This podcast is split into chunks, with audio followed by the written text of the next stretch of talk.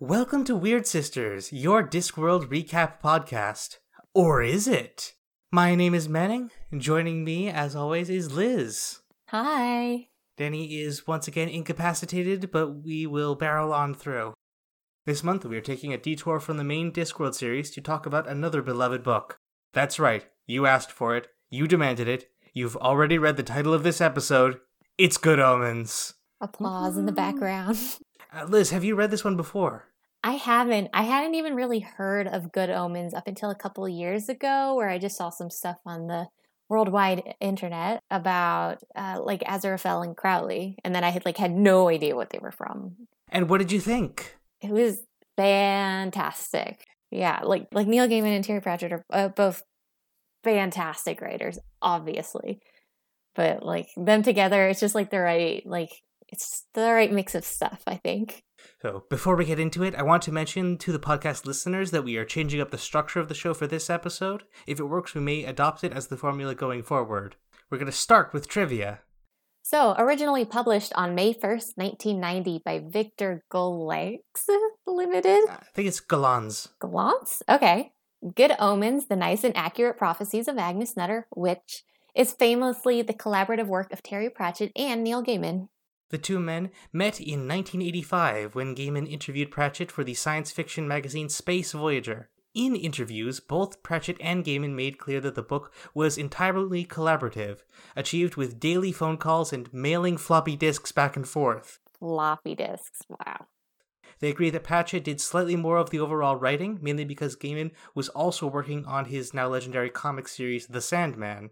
Pratchett and Gaiman had considered writing a sequel, tentatively titled 668, The Neighbor of the Beast, but it never really coalesced into a complete story. Bear with me for this next section of trivia because I fell down a wiki hole. The story of Good Omens was originally conceived by Gaiman as a parody of Richmal Crompton's Just William book series, in which an unruly schoolboy named William Brown keeps getting into trouble despite good intentions. Crompton published 39 of these books between 1921 and 1970. Uh, if there's a Just William recap podcast out there, we salute you. Since its publication, Good Omens has been nominated for several awards, including the Locus Award for Best Fantasy Novel and the World Fantasy Award for Best Novel, both in 1991. The story was adapted into a stage play in 2013 by the Cult Classic Theatre Group in Glasgow. In 2015, the BBC adapted it into a radio play with cameos from the authors as a pair of traffic cops. Terry Gilliam has had the script for a movie adaptation ready since 2002. And of course, later this month, Amazon Prime will be releasing a six part miniseries developed by BBC Studios in collaboration with the production companies Narrativia and the Blank Corporation. Narrativia, owned by Rhianna Pratchett, Terry Pratchett's daughter, and the Blank Corporation, owned by Neil Gaiman, with a website that honestly deserves to be seen. Yeah? Ooh, I haven't. Yeah, it's weird. Let's get into the summary. As always, provided at least in part by the secret extra sister who's around. Don't worry about it. You know. She lives inside all of us. Mhm. We are working on technology to irradiate her, but for the time being. No, that sounds way more mean. We love her. For the time being, this, the secret extra sister lives inside all of us. Prologue. The story opens just following Adam and Eve's expulsion from the Garden of Eden. Crowley, the nefarious serpent of the Tree of Knowledge, discusses the unhappy exodus. Aziraphale, an angel, reveals that, in a moment of gentle rebellion against heaven, he gave his flaming sword to Adam and Eve. The angel and demon gaze upon the world as its first storm brews. So, diving into it, the setting, it's largely just present day real world, assuming a creationist Christian literalism, which is interesting. It's kind of like a trope at this point. But I feel like when this book came out, it was probably a lot more new. I'll take your word for it that it's a rather commonplace trope. Yeah. I know there's this like super popular series of fantasy books where it is like that kind of idea. I've heard they're really good. I don't know anything about them, including the title, obviously. Starting characters Crowley and Aziraphale. What did you think of Crowley? David Tennant was obviously really perfect casting for him. he's got the like right kind of blase and sass about him and obviously he just kind of wants to have a good time. That's what he's after. yeah, if I was going to pick a different actor and depending on what accents he can do, Michael B Jordan mm. could be could probably do really well in the role. Yeah, he'd be fantastic in it too. How to describe Crowley? He's very much appearance obsessed mm-hmm. or like perception, I guess. He really likes humanity. Has this perspective that there's really nothing he can do, he and the rest of demonkind can do to humanity that we aren't doing to ourselves. He's probably also transcoded, I would say, like trans male coded. Yeah. Changing his name, not really fitting in with the family unit that he's supposed to be a part of. Yeah, absolutely. I I think that's a really awesome way to interpret his character he's very he's obviously like is very very different from uh the rest of demonkind who are actively looking to like ruin individual people's lives but he's just kind of like i'm just gonna hang out. What about aziraphale? What did you think of him? He's a very amusing character because he just kind of feels like a bit of like a, a while very competent is a bit of a bumbling fool. I think of him less as bumbling as more very polite and trying to be helpful and not entirely sure how to interact with people. Because Crowley has like a very obvious idea about who he is around other people. Aziraphale still very much feels like he's an angel who's just living in this world and hasn't quite worked it out yet.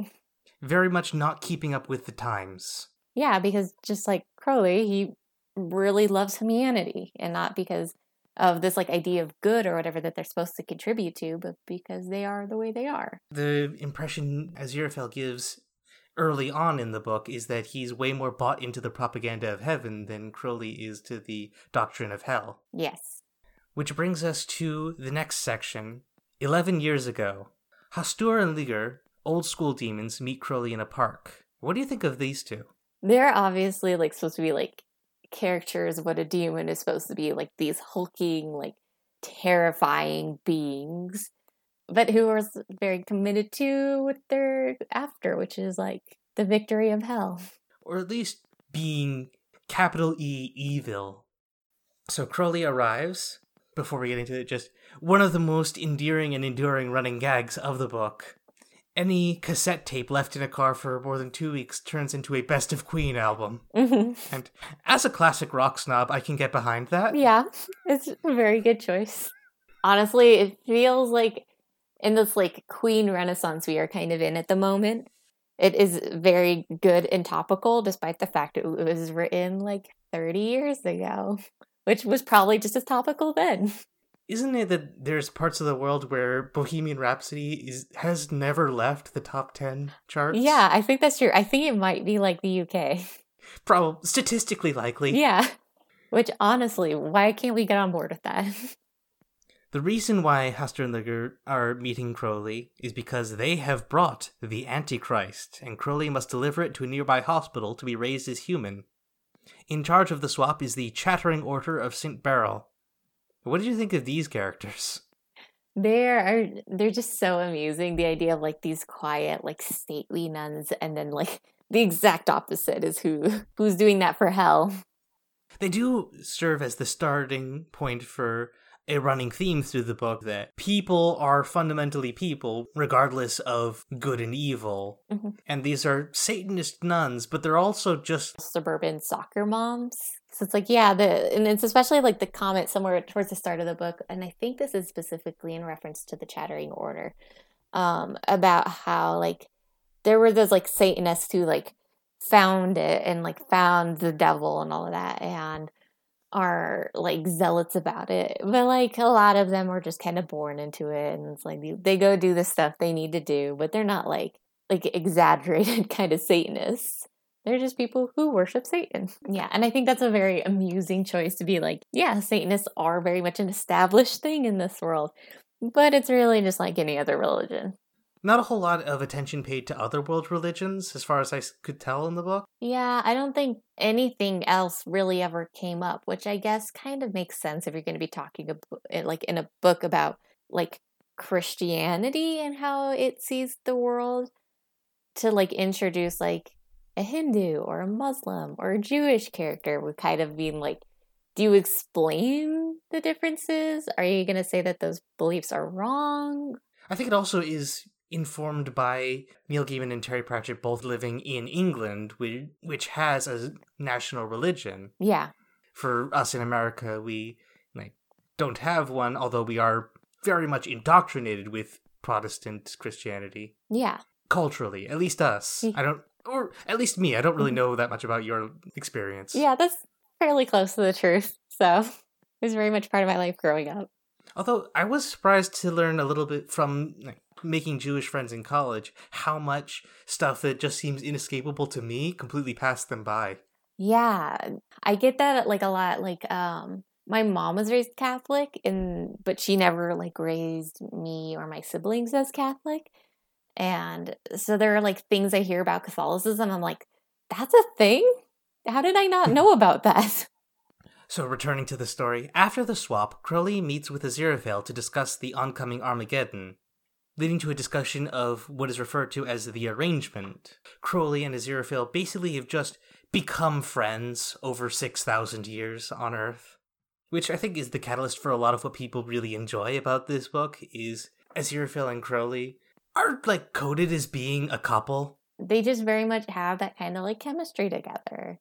And they're like, despite everything, I like hanging out with you. So, Crowley and Aziraphale resolve to have a mutual, balanced influence on the Antichrist's upbringing, hopefully prevent him from destroying the world, which leads to the upbringing of Warlock. So, the sequel is, I think, a glimpse into another version of this story, where the premise of an angel and a demon influencing some important person would be played straight. Yeah, the like kind of like twist, I guess, where it's like everything doesn't end up going the way they're planning. And then to like at the end of the book, we come back to Warlock and like what he's doing. I think it was just like a really kind of like nice, like, yeah, he was supposed to have all of this and he didn't. No, he's still a kid. Interesting side note that section of the ending mm-hmm. that you're talking about was added for the American release. Really? Yeah, it wasn't in the original publication. Oh, wow, okay. Yeah. Am I gonna miss out on that? Oh, bummer. So, the upbringing of Warlock leads us to Wednesday. 11 years after the delivery, and the curtains open on Warlock's 11th birthday party, supposedly complete with the best birthday present a boy could ask for a bouncing baby hellhound. Mm-hmm. To Aziraphale and Crowley's growing dread, it never shows up, and they realize that they spent 11 years raising the wrong child. Big oopsie there. The party scene is a heck of a thing. Mm-hmm. Yeah. Aziraphale's trying to do magic tricks. My like secondhand embarrassment, it's just like, oh no. Realizing that they have oopsed, Aziraphale and Crowley rush back to Tadfield. Along the way, they crash into Anathema Device and give her a lift back to her rented cottage. She is like very much the character that like I love and adore and like kind of hope to like write in the stuff I work on.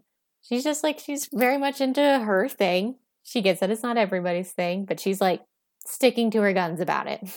She reminds me of you remember Kiki's Delivery Service, the painter girl who lives in the woods. Oh yeah. I think that's excellent, especially with like um the Jasmine Cottage.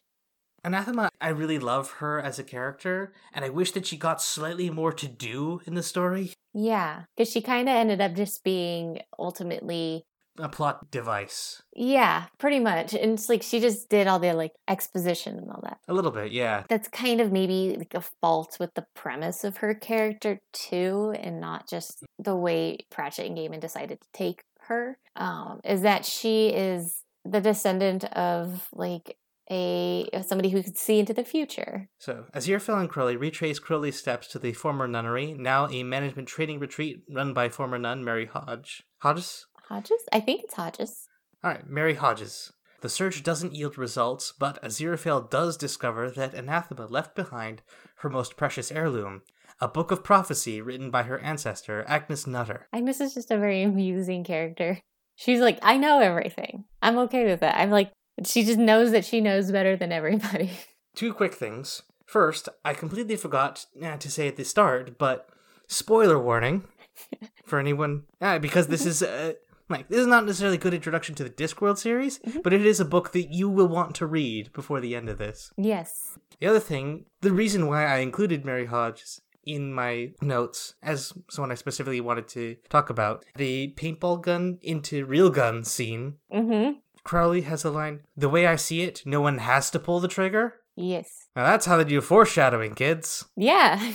So, just returning to Agnes Nutter real quick, I think that she's very interesting in the delightfully mad old woman Mhm. vein that Terry Pratchett especially really enjoys. Yeah. We'll meet, I think, a couple, especially of the witches, who fill that same sort of role. hmm But Yeah. we saw a little bit of her kind of character in Mort, of the one witch who who was anticipating Mort's arrival. Yeah. And especially how uh, Agnes ends up leaving the world. Yeah, yeah, she knows it's going to happen and she's going to prepare for that. she is going to F up some folks. Yeah. Meanwhile, we then join Carmine Zuigiber, the suspiciously capable war correspondent to the tabloid National World Weekly, as a peaceful Mediterranean island is tearing itself apart around her. The conflict is briefly interrupted by the world's most intrepid delivery serviceman bringing her a large sword. Now, we did meet her and her three compatriots in the 11 years ago section, but this is where we get to meet them as the villains of the piece. As this is War of the Four Horsemen. Yeah. So, what did you think of War as a character? I think I enjoyed that she is a she in this case because it feels like War ends up being kind of like a representation of Wrath, who is usually more of a masculine kind of idea I think people have. Certainly in the video game series Darksiders, which is the first interpretation of the Four Horsemen that springs to mind for me, War is very much a macho, masculine, like, brick of an entity. Yeah, like they're the soldier, they're the like this like warrior. Yes, she's just somebody who's where war is, one way or another. An enabler of war. Yes, exactly. It's like she's not actually really participating. She's just Facilitating. yeah. The fact that she's super sexualized in all of her scenes is. Mhm. like, at least not all of the female characters are. Yeah. Especially the, like, the 11 year old girl.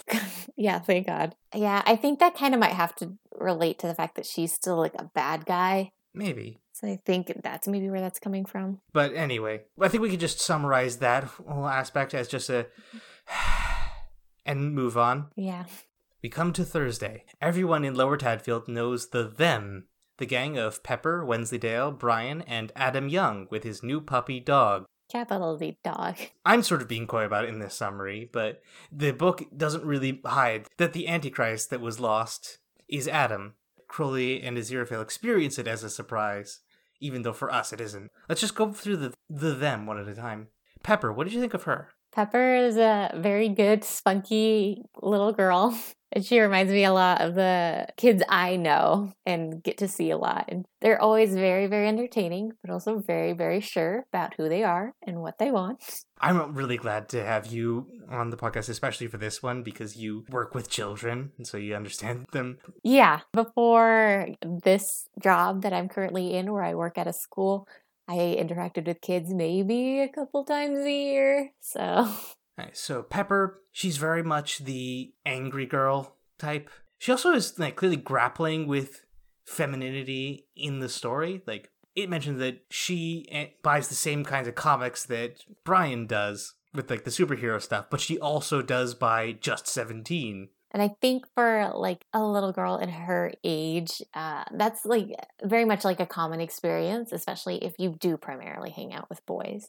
Because, like, I want to be one of the guys, mm, but I also kind of really like these other things that maybe they don't always like as much as I do. Gender is a prison, especially in a patriarchal society. So, moving on, Wensleydale, he's very much the nerd friend. hmm He's just amusing because he's so serious. And it's like how his parents call him like kiddo or youngster or whatever it was to make fun of the fact that he acts like he's like a 40 year old man. In contrast with Brian, who is a messy kid. Wensleydale and Brian are, I think, have slightly anemic personalities compared to Pe- Pepper and especially to Adam. yeah. One could, I don't want to bog down the whole episode with discussions of gender, but it's like, it's indicative of a lot of stuff that we don't really need to talk about here and now.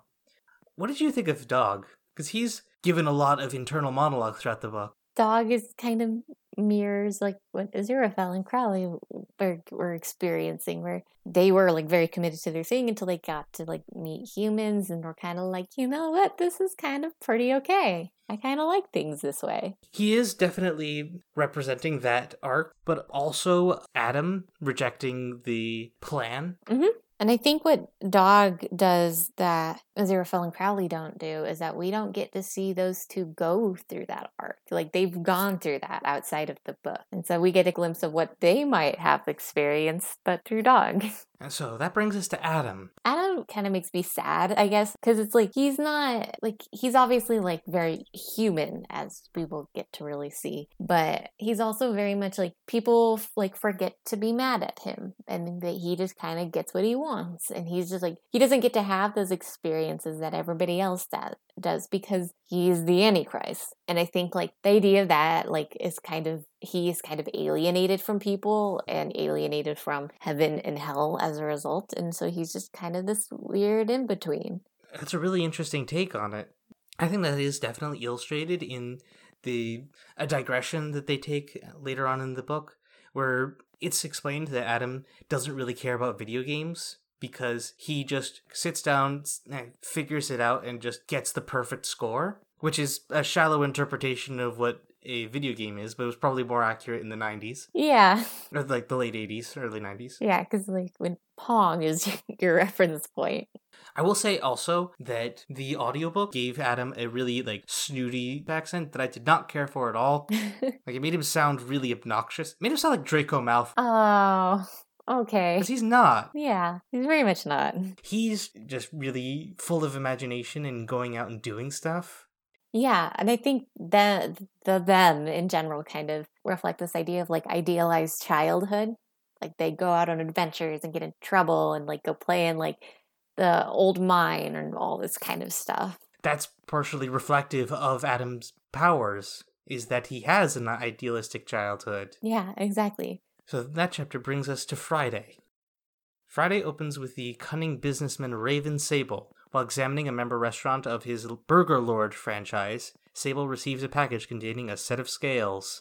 This is Famine, imagined as a just a super powerful capitalist, Mm-hmm. which is very appropriate. Yeah. Considering that in the modern world, famines aren't really the result of disease and ruined crops and floods and things. They're the result of food mismanagement Yeah. and prioritization of womp womp womp. if you can't tell, I'm not a super fan of capitalism. Spoilers. what did you think of famine? He's really interesting because I think, as a default, all of the four horsemen are interesting as characters to see these kind of like ideas personified. But I really particularly like when he is famine in both the way of like not eating enough for like the young woman he meets with an eating disorder who he pinpoints as only having maybe a couple weeks left to live because she's starving to death or from malnutrition where people are eating a lot and they can you can see that they've eaten a lot but they are still starving to death Industries that, that facilitate and take advantage of bad stuff in our culture regarding food. yeah From Famine, we return to London to meet Newton Pulsifer, wage clerk, computer anti-savant, and the first person in years to join the Witchfinder army, as he persuades his superior officer to let him investigate the unusually nice weather of Lower Tadfield. He's a very amusing character. Obviously, like, he is very much kind of a bumbling fool. He's got the best intentions, but I think I would probably be a lot more kindly disposed towards Newton, Mhm. were it not for like having to spend some number of my allotment of shures on Shadwell, yeah, his superior officer, and probably the least necessary character in the story. yeah, honestly. Because, like, Shadwell could have been a book. He didn't need to be Shadwell. We discuss each character, so we got to talk about Shadwell. Yeah. He's uh, the last remaining officer of the Witchfinder army, and he's a old racist nutter hmm who probably came across as a lot more charming in the 90s when racist old men running the world seemed laughable. Yeah. Now he's just kind of exhausting. For what it's worth, it, the book does not present him as sympathetic so much as pitiable. I think that's a really good way to put it, especially how he relates to, um, we'll get to her probably as well later. Um, So Newton is heading to Tadfield so that all the pieces are falling into place. It is now Saturday, the delivery man arrives at a disgusting creek, delivering a crown to a man in white. What did you think of pollution? He was a really interesting take on Pestilence? yeah the idea of like like as it's even mentioned later in the book um like with antibiotics disease isn't really as much of the same kind of thing that it would have been and so we know it had to change and so pollution So the delivery man gets pollution, the crown, before making one more stop right in front of a speeding car to talk to death. Mhm. So all of the four horsemen of the apocalypse head towards rural England. Meanwhile, Newton and Anathema meet. She explains what's happening, including showing him some of the notes about Agnes's prophecies, and they have a questionably necessary liaison. yeah So this is what I was sort of talking about with wishing that Anathema got more to do in the story. yeah because it, it very much feels like they just kind of needed like a romantic subplot kind of thing and they're like oh here are these here's this young man and young woman look at them And like a major theme of the book is love. Mhm. But you know, I'm just gonna say this now. Wouldn't this book be so much improved if you made Newton a lady? i'd be done with that idea But like change nothing else. Partially just what frustrates me is that from this point on, Anathema is largely just a catalyst to drive Newton's plot forward. yeah very much so She does get a cool scene in the airbase with the stick. yeah Also, meanwhile, Pepper, Wensleydale, Brian, and Dog are being dragged along for the ride as Adam, incensed by injustice described in Anathema's magazines, begins succumbing to his destiny. So, this scene where Adam is, like, coming into his power and just getting the ability to remake the world, what did you think of this moment? I think it makes sense, especially considering Adam is a child, that like they have this idea of what the world should be. And it's very much influenced by what the adults around them tell them that it should be. And except Adam is a child who has the power to make that true. You know, I was listening to a streamer talking a little bit about the whole ideas of morality and stuff in the context of Dungeons and Dragons, but the example that he used was relevant to this. Mhm. Is that apparently kids have an innate sense of justice and like fairness. Mhm. A child not taught any sort of principles of morality and will dislike things being taken away from somebody else. We instinctively have a sense of right and wrong. Yeah, we collectively like think, especially as children, care about the right thing. And the right thing is like at least like not hurting others. So, also, also meanwhile, Aziraphale has figured out that the Antichrist is in Tadfield and tries to communicate that to Crowley. Shadwell, who has for years been frauding Aziraphale and Crowley for funding, mistakes Aziraphale for a demon and banishes him back to heaven. Which I guess is the real purpose that Shadwell exists to serve in the plot. Yeah, So while that's happening, Hastur and Ligur have come after Crowley, who manages to outwit them and starts the drive to Tadfield. Mm-hmm. Yeah, that's gonna look amazing in the adaptation. Oh yeah, absolutely. Very excited. So all of the other plots have been interspersed with vignettes of Adam's enormous power reshaping the world. They're really interesting, and I think they very wonderfully show what kind of power Adam has and how the rest of the world kind of just has to go along with it. Even when they don't understand what's going on, even when they can't do anything, it's just happening. A lot of the stuff he's doing is largely benign, albeit with like some amount of crazy consequences and some number of people dying. Yeah. People become dead in the passive voice. hmm So, returning to subplot A, the four riders of the apocalypse gather at a greasy diner with four Hell's Angels. This is a pretty cool scene. Yes. The trivia meister changing as the riders arrive. Yeah, especially because it's never like super obviously said, at least for the first little bit of like, oh, okay, war is here. It's just suddenly like, okay, there's like war trivia up on the arcade machine now. And I did appreciate that it was revealed that Death was revealed as the person playing. Very different character to the Discworld Death. He kind of just feels like a cousin of that death, where like they share a lot of like very strong similarities. The death and Mort especially, which is where we have like gotten to know death as a character the most, is like very like he's got very much so of a personality. He's not just like duty, duty, duty. hmm And this death is, does not have that. He goes out for curries. He likes cats. And the death of Good Omens, or Azrael, is not specifically malevolent, but clearly not sympathetic to humanity. Yeah, he's not gonna like cause death, but it is his job, so everybody should kind of hurry up and die already. So, Aziraphale, now bodiless, ends up possessing a number of people around the world as he tries to return to England. He eventually finds a host in Shadwell's neighbor, Madame Tracy, and the three of them set off for Tadfield. Aziraphale's world tour had some pretty funny moments. Especially when he becomes a televangelist. Like the obvious panic that that causes. All of those people around him being like, well, there goes this job. And what do you think of Madame Tracy? I think she is really interesting, and I think she particularly plays really well with Shadwell as difficult as he is. hmm She has like good intentions, obviously a little out there, but she's also very much like embraces that. I did appreciate the scene where she's conducting the seance and is like, I don't think she necessarily thinks of it as scamming people, Mhm. just providing a service. Because it's like it, it doesn't feel like she's like extorting these people. Like, she is doing something that makes these people feel better.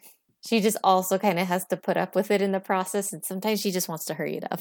Returning to plot Kepler 7, the them confront Adam and he snaps out of his destiny induced madness. the scene in particular shows just how human Adam is and how that's where his priorities are, not being the Antichrist. What do you think about it? Well, I have this in my notes as Adam's revelation, and like a major theme of the book is love, especially love that rejects societal expectations. In the case of Newton and Anathema, romantic love. In the case of Crowley and Aziraphale, love for the world. Adam loves Tadfield and his family and his friends. And this scene, realizing what it would mean to remake them, is how he learns empathy for the rest of the world better than Aziraphale and Crowley could have ever taught him. Yeah. Love for the world is something that they have become so proficient with that they can't explain it. It's like when someone's an expert in their field to the point where they realize they can't explain stuff to people who don't already know it. Yeah, it's like they've forgotten the basics of it.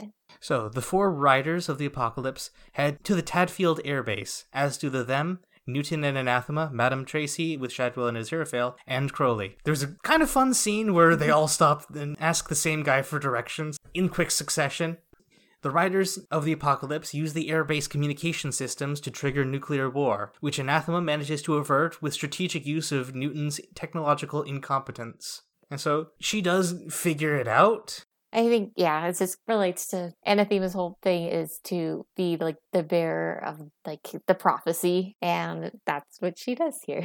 Also, just like for as much as the all the stuff around Good Omens, including the fandom about it, focuses on Aziraphale and Crowley, the humans do all the relevant stuff. yeah. including the next part, the three human members of the Them confront their supernatural counterparts. Pepper versus War, Wensleydale versus Famine, and Brian versus Pollution, defeating the riders finally when death yields without contest. I think that's really the only thing Death could do. Like Death is not an actor; he is the result, and so he he is kind of like the counterpart to Adam. I think like that's really the only thing they could have done. And you could attribute the them defeating the riders to Adam's powers, Yeah. but my take is that the statement being made here is that the will to fight is the source of this victory. Yeah, That's why, to me, it's so important that pestilence, which we think of in terms of disease or swarms of vermin, mm-hmm. that one was changed to pollution. That's why famine is a business tycoon and why war's jobs are about enabling rather than participating in conflict. yeah, It demonstrates that they are not inevitable forces of nature the way death is. They're the result of human actions and interactions, and powerless if humanity rejects them. yes, exactly. Because it's like a the thing Crowley says, like he can't tell anybody to pull the trigger. And especially being children who can become like so devoted to an understanding. This is how the world works, and this is who I am, and this is what I'm gonna do. Yeah. and just like stick to their guns about it. It's like I think that's why it works so well. But it's not over yet. Representatives of heaven and hell manifest to confront Adam, who stands his ground against them and, with a little help from Aziraphale and Crowley, persuades both sides to call off the war. It's a cool scene, am I mm-hmm. right? Yeah, absolutely.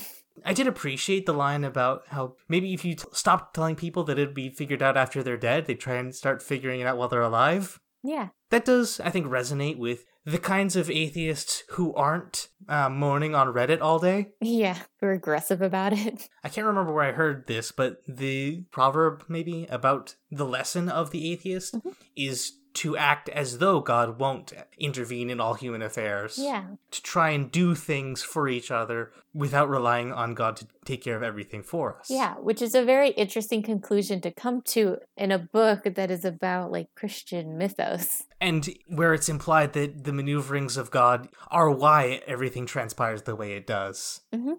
So, we've come to Sunday. The danger has passed and the world is in equilibrium. Our beloved characters are able to enjoy the first day of the rest of their lives. Newton and Anathema enjoy a quiet morning, interrupted by the delivery of a new tome of prophecies from Agnes. And it's kept vague about if Anathema decides to keep the, the new book, Mhm. which was. I did appreciate just further nice and accurate prophecies. The saga continues. Uh-huh. It's, a, it's a very grandeur title. Thank you, That's like very much the like contemporary sequel naming convention. Yes.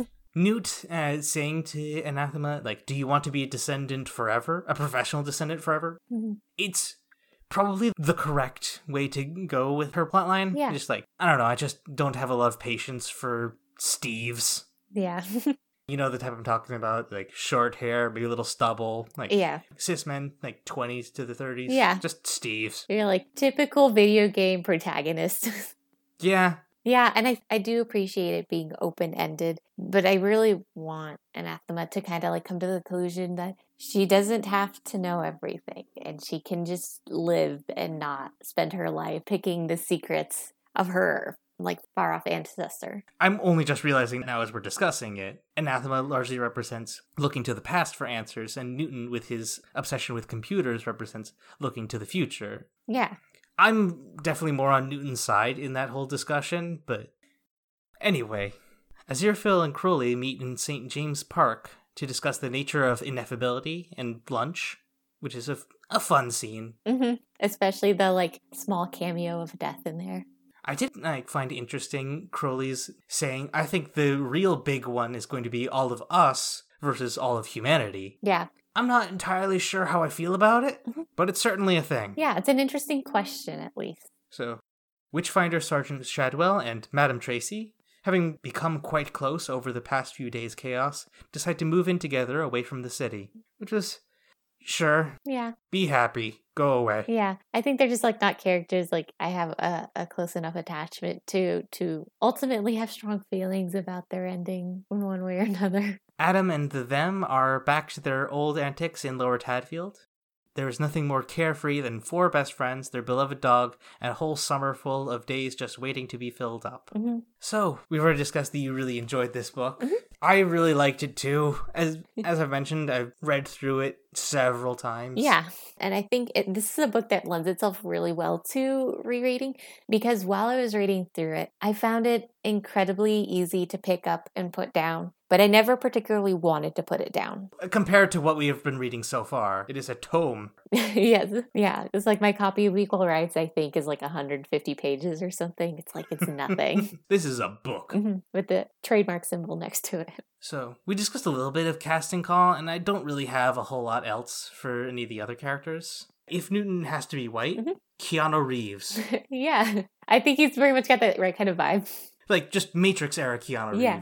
Not like middle aged Keanu Reeves, as charming as he still is. Anathema. Emma Watson's coming to mind. Mm, not bad. Constance Wu. Hmm.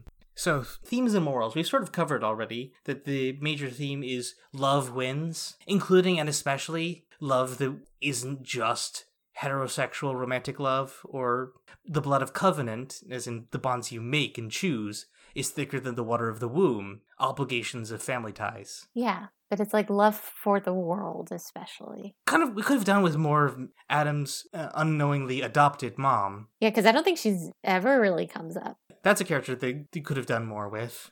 True of basically every female character in this story, let's be honest. Yeah.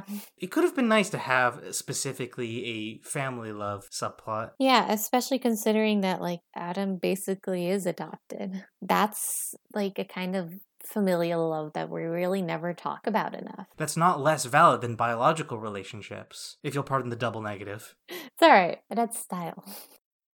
We're almost at the end, so it's time for our favorite footnote. Greasy Johnson was a sad and oversized child. There's one in every school, not exactly fat, but simply huge and wearing almost the same size clothes as his father. Paper tore under his tremendous fingers, pens shattered in his grip. Children whom he tried to play with in quiet, friendly games ended up getting under his huge feet, and Greasy Johnson had become a bully almost in self defense. After all, it was better to be called a bully, which at least implied some sort of control and desire, than to be called a big, clumsy oaf. He was the despair of the sportsmaster, because if Greasy Johnson had taken the slightest interest in sport, then the school could have been champions. But Greasy Johnson had never found a sport that suited him. He was instead secretly devoted to his collection of tropical fish, which had won him prizes. Greasy Johnson was the same age as Adam Young, to within a few hours, and his parents had never told him he was adopted. See, you were right about the babies. That brings us to the end of another episode of Weird Sisters. Thank you, Liz, so much for being here with me. Of course, thank you. Thank you all for listening. Send your good vibes to Danny, who probably needs it wherever they are. Thank you to Willow Carter for our theme music, and to the Secret Sister for helping with the summary. And we will see you next time for Sourcery. Until then, the turtle, the turtle moves. moves.